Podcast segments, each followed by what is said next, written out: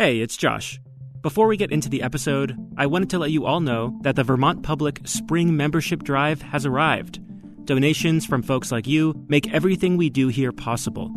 If you want to help support our people powered journalism, be sure to make a donation in any amount by March 16th by going to bravelittlestate.org/donate. And as always, thank you for your support. From Vermont Public, this is Brave Little State. I'm Myra Flynn. And I'm Lexi Krupp. Perched on a hill down the street from the library in Windsor is a big yellow house. It's old, really old. These days, it looks a little worse for wear. When it was built, though, it was a grand mansion. It's Georgian in its proportions because it's very heavy. You know, it makes a very commanding statement here on this slight rise on the hill. Judy Hayward has spent a lot of time with this building. She's an architectural historian, and the organization she runs, Historic Windsor, now owns the property. Originally, the house was built for a well to do lawyer named Stephen Jacob. This guy was a big deal. He served in just about every political position you can think of selectman, lister, justice of the peace, moderator, county judge. George Washington appointed him as a federal attorney. Later, he sat on the state Supreme Court. He was a legislator. He was um, he served in the Revolutionary War, and I think maybe his biggest political accomplishment was that he meted out the boundary between New York and Vermont. Stephen Jacob married and had six kids. But he and his family were not the only people living in that big house. There was also a woman named Dinah. Only Dinah didn't choose to live in Windsor. Stephen purchased her when she was about 30 years old. That was in 1783. By that time, adult slavery was illegal in Vermont. The fact that Stephen Jacob was a slaveholder, though, it wasn't a secret. I mean, everyone knows Jacob owned Dinah. No, uh, every, if you lived in Windsor, between 1785 and 1800, you know that he had slaves, right? And he's a respectable guy. Everybody knows who Jacob was, right? You couldn't move to Windsor and not know him. Professor Harvey Amani Whitfield spoke about this at a Burlington bookstore in 2014. He's a historian, now working at the University of Calgary. He spent years tracking down evidence of slavery in early Vermont. He wrote a whole book on it. And he says what happened to Dinah ends up being well known because there was a court case about her. It's not a heartwarming story. This is not a court case of it's wrong that he owned a slave. It's about money, it's about cost. Here's what happened Stephen Jacob allegedly kicked Dinah out of the house after almost 20 years. She'd gone blind and became too sick to work for him. Other folks in town ended up taking care of her, and the town sued Stephen Jacob because they wanted to be reimbursed for Dinah's care. The kicker here is that the court threw out the case, so Stephen Jacob didn't have to pay anything. In 1802, the court said he cannot be responsible for the expenses of caring for Dinah because slavery does not exist in Vermont. Except it did.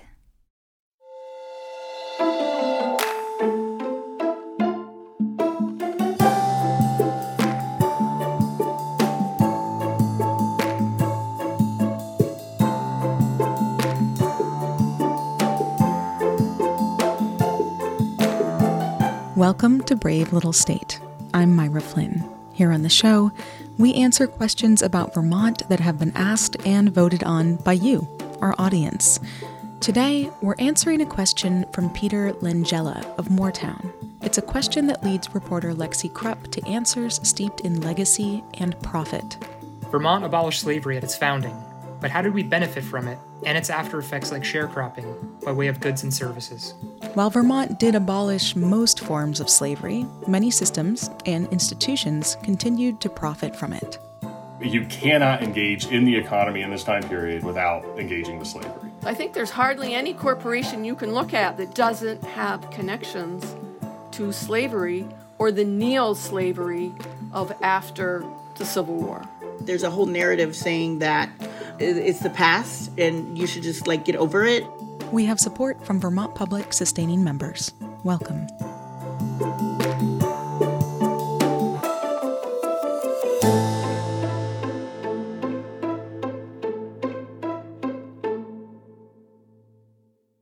Thanks to VEDA for their support of Brave Little State.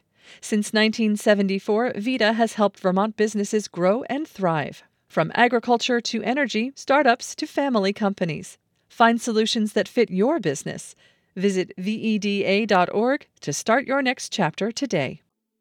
And Sunset Lake CBD, a farmer owned business crafting CBD products right here in Vermont. Learn more about their sustainable farming practices, delivery options, and how to support local farmers at sunsetlakecbd.com.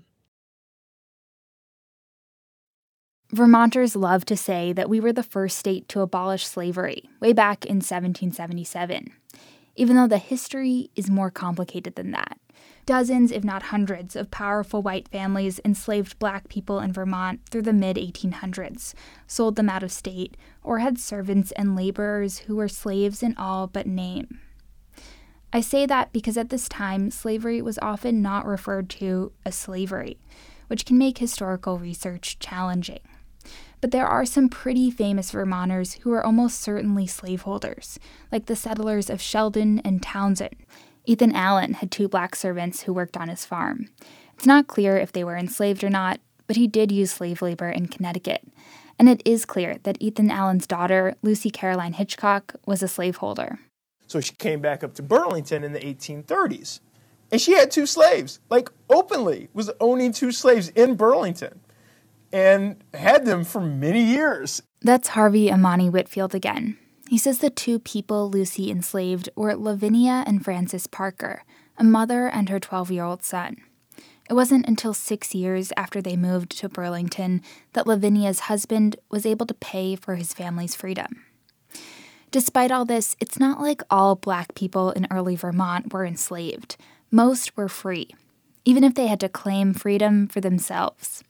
Like a man named Pompey Brackey, in 1779, he sued the person who held him as a slave, and the court sided in Pompey's favor. So they award Pompey Brackey 412 pounds. It's like an astronomical amount of money to give to a former slave. I mean, it's like that. Be that's a lot of money to give to anybody. 412 pounds would be worth about $90,000 today. So, as a black person in early Vermont, you might have access to certain freedoms not found in many other states. You could legally take a white person to court, own property, vote, even run for office. But the reality was not so straightforward. At the very same time, if you were a black person, you might see your son or daughter kidnapped and sold outside of the state. You yourself could be kidnapped and re enslaved. You yourself could still be a slave despite the 1777 Constitution. So you have all these different things going on in one place. The other thing to know about this time in Vermont is that the economic impact of slavery was everywhere. And that's what our question asker Peter wanted to better understand, specifically how Vermont institutions and municipalities profited from slavery and sharecropping.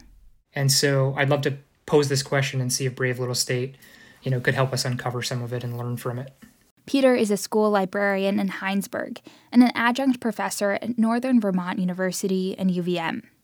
And this question comes from his experience growing up in Manchester, New Hampshire, and what he was taught about his hometown. At one time in the 19th and, and going into the early 20th century, Manchester was had had the largest set of textile mills in the entire world.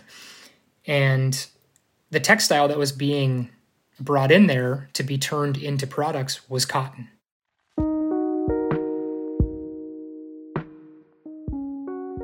As a kid, he remembers learning everything you could think of about these mills how they were set up, the immigrants working there, what they were making. So we were taught all these things. We were never taught about where the cotton came from. And he thought maybe Vermont has a similar story. Former mill towns manufacturing cotton picked by enslaved people, then sharecroppers, or something like it. Peter submitted his question in 2020. That was before a big political campaign in Vermont gained steam. The Vermont Racial Justice Alliance and Vermont Interfaith Action have launched a campaign educating Vermonters about Prop 2. It changes old language that provided. It would amend what the state constitution says about slavery and indentured servitude because it turns out our Constitution did not fully abolish slavery back in 1777, and those loopholes are still on the books. Basically, the Constitution said that people ought not to enslave people after the age of 21 for men and women. Elise Guyette is a historian, author, and educator who's studied black history in Vermont for decades. It was 18 for women, but then a few years later they changed it to 21 for both. So, up until your age of majority, you could be enslaved in this state. Fast forward to today, the State House recently passed new language that would amend our Constitution to prohibit slavery and indentured servitude in any form. Vermonters will be able to vote on whether to ratify the amendment on Election Day in November.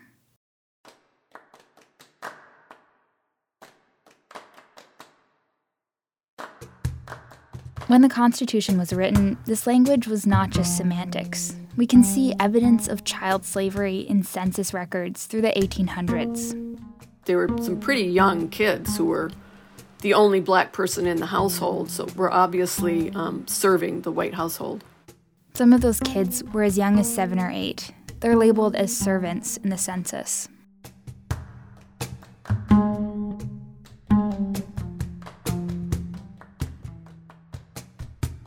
In other ways, though, slavery and later sharecropping and convict leasing had a lot of economic benefits because it produced all these cheap goods.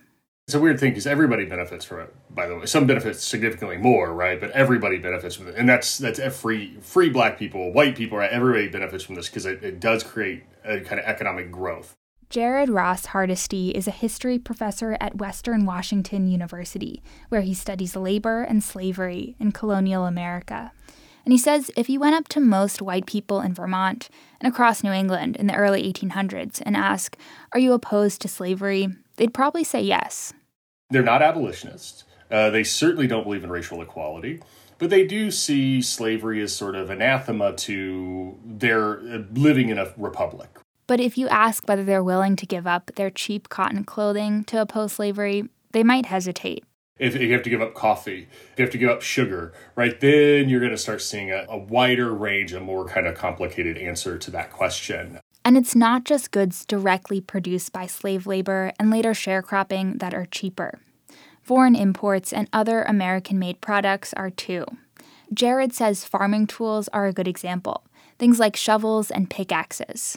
So think of like the Ames Tool Company, uh, based out of Boston. The reason that Ames is able to make enough money to mass produce tools is that they have a guaranteed market in the South. So that allows a company like, say, Ames to massively sort of subsidize their production. Uh, it's a source of capital that allows them to expand production, which means then, say, farmers in Vermont can also buy those cheap tools.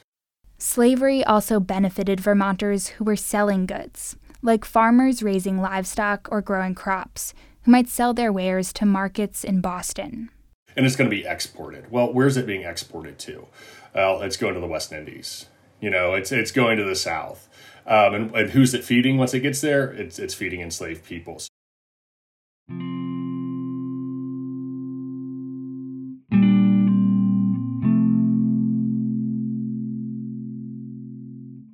And there was another product coming out of Vermont that profited from slavery and sharecropping cotton cloth. Just like in other parts of New England, textile mills sprang up all around Vermont, where they employed hundreds of people by the early 1900s. So, yeah, here you go. Bennington, North Pownal, Brattleboro. I mean, there were tons of these little mills everywhere. That's Miriam Block at the Heritage Winooski Mill Museum. She's the director there. And she said while the museum is housed in a building that historically produced wool, just across the Winooski River, the Chase Mill manufactured cotton. And we have a little bit of a display out here as well. But, um, that wasn't the only cotton mill in Burlington. There was also a factory called the Queen City Cotton Mill along the railroad. It was a major employer, with more than 600 workers at its peak. They offered childcare and housing in homes the factory built in the lakeside neighborhood of Burlington's South End. Elsewhere in Vermont, cotton mills were part of the landscape since the early 1800s. Miriam read from a book of old drawings of mill machinery. The looms made the Middlebury Cotton Mill the largest in the state. The 1820 census listed 11 manufacturers of cotton yarn and our cloth in Vermont.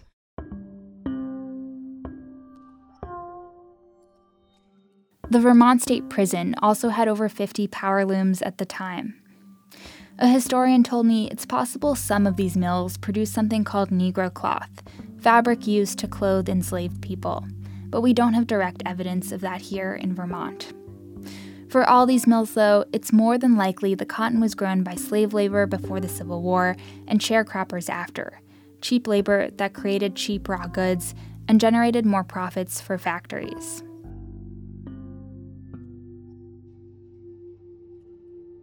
When we come back, we'll hear about some familiar Vermont institutions that profited from slavery and its after effects, places beginning to reconcile with their past. That's right after this.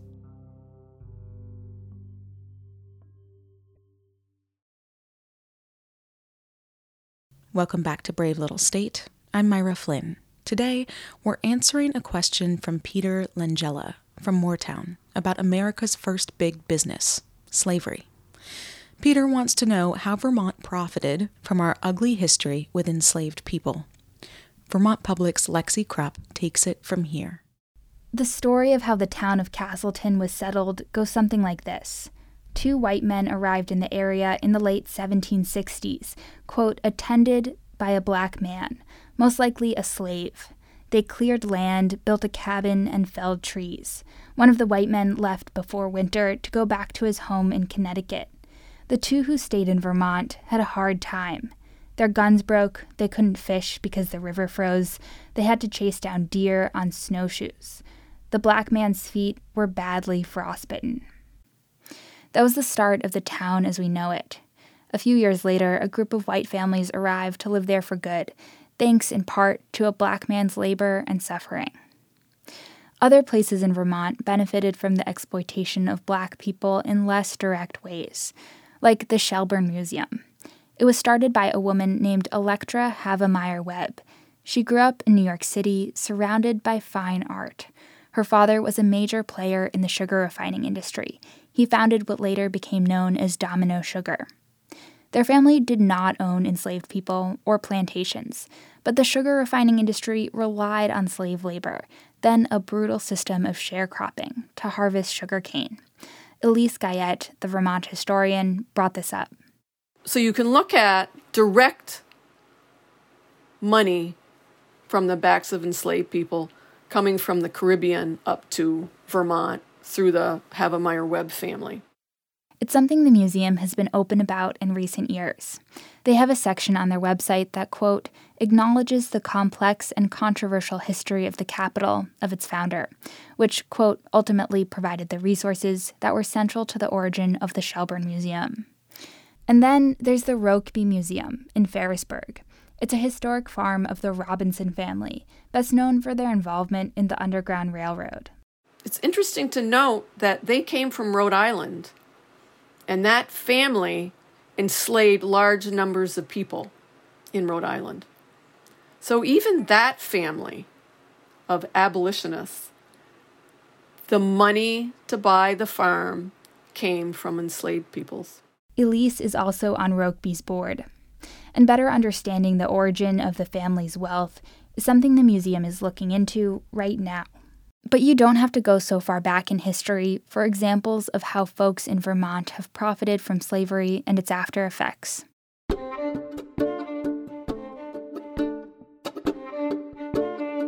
Like just a few weeks ago, there were these items for sale at a gun show at the Vermont State Fairgrounds in Rutland. Mia Schultz first learned about what was going on from a photo. A person who was at the gun show saw them, took a picture, and then it found its way to me. Mia is the director of the Rutland NAACP. She saw this photo in August. It shows a clear plastic bin filled with shackles and keys. In gold lettering, labels on the metal read things like Negro woman or child only and property of Georgetown County Plantation Police. We don't know if these things are authentic or not, but it doesn't matter. Some vendor was selling these shackles as souvenirs of slavery in the antebellum South. technically, selling this racist paraphernalia is legal at the fairgrounds. And that's something Mia is trying to change. She sent out a letter on behalf of the Rutland NAACP calling on the Vermont State Fair to prohibit the sale of racist objects on their property. To make sure that it explicitly says we are not going to stand for this type of sale of problematic, racist, hateful, hateful ephemera, collectibles, whatever you want to call it, that we're not going to do that here. She wrote, quote, it's important to learn about and recognize the horrors of the legacy of slavery, so we must not perpetuate profiting from the relics. It's not the first time something like this has happened. A few years ago, the Rutland NAACP contacted the Vermont State Fair, which rents out the fairgrounds. That was after vendors sold Confederate flags there. Those same kind of flags surround Mia's neighborhood today. There are four Confederate flags hanging off of the houses within a square mile of me. We are in the North. There is no pride to Confederate flags inherently connected to the northern states. We were fighting against the Confederacy, and yet, why are there, there flags around me? Other than to display a hatred towards a group of people or, or to display just display hate. It's not pride. That's a fallacy. Her letter from this summer goes on to say one of the ways that we can move forward as a nation, a state, and a city is to ensure that we are intentional about where the history of hate is displayed. In a public statement, the Vermont State Fair said they've been leasing the space to the gun show for over 10 years without incident, and they'll be updating their leasing contracts to include, quote, non discriminatory language. The gun show hasn't responded to requests for comment, and the Vermont State Fair has yet to respond to Mia. Meanwhile, in the city of Burlington, there's a whole task force asking the same thing as our question asker Peter about how Vermont profited from slavery. I think there is tremendous value in understanding what Burlington's historical relationship with the institution of slavery is. I think there's huge value for us in knowing that history. Pablo Bose is a geography professor at the University of Vermont, and he's a member of the Burlington Reparations Task Force. The group was set up by the City Council in 2020 after the murder of George Floyd. Their task is to research how Burlington might have profited from slavery and what the city can do for the descendants of enslaved people. That's as a way to address the harm the city caused. Right now, the task force is mostly done with their historical research, the reparations piece, though, is a different story. We haven't looked at what reparations look like. We haven't looked at what reparations might be for a city like Burlington. As of now, there's no timeline for when they might introduce proposals.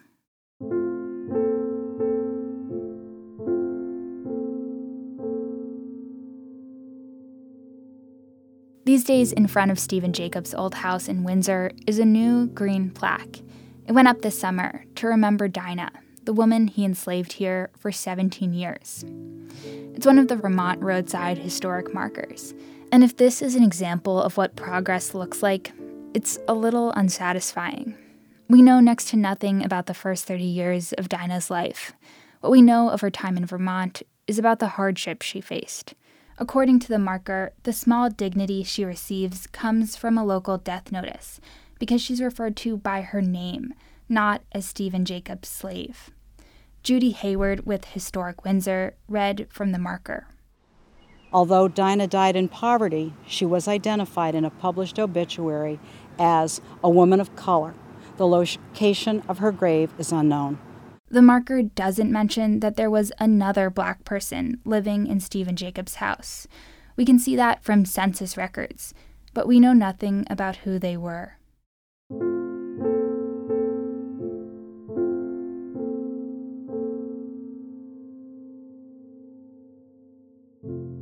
There's a lot of ways to think about how a place like Windsor profited from the enslavement of people like Dinah. You can look at the racial wealth gap, all the money and assets that white people have compared to black people in the US, it's about 10 to 1. Or you can walk 100 feet from the house where Dinah lived and turn onto a road called Jacob Street.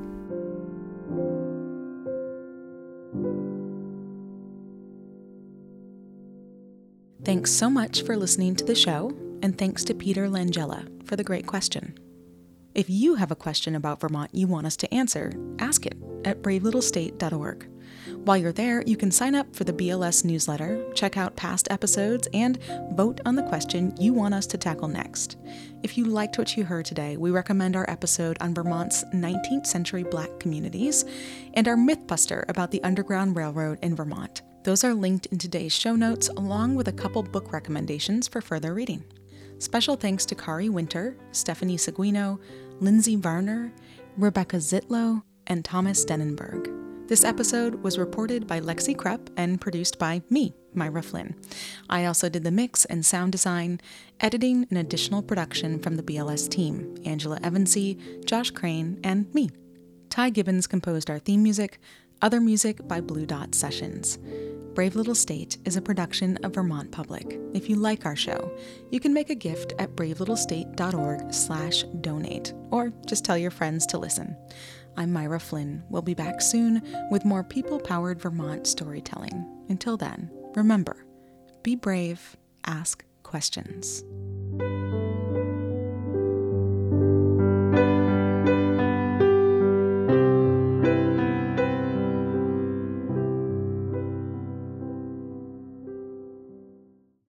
At a time when information continues to come at us faster and faster, sometimes you need to hit pause and rewind. NPR's Throughline takes you back in time to the source of the news stories filling your feed. Find NPR's Throughline wherever you get your podcasts.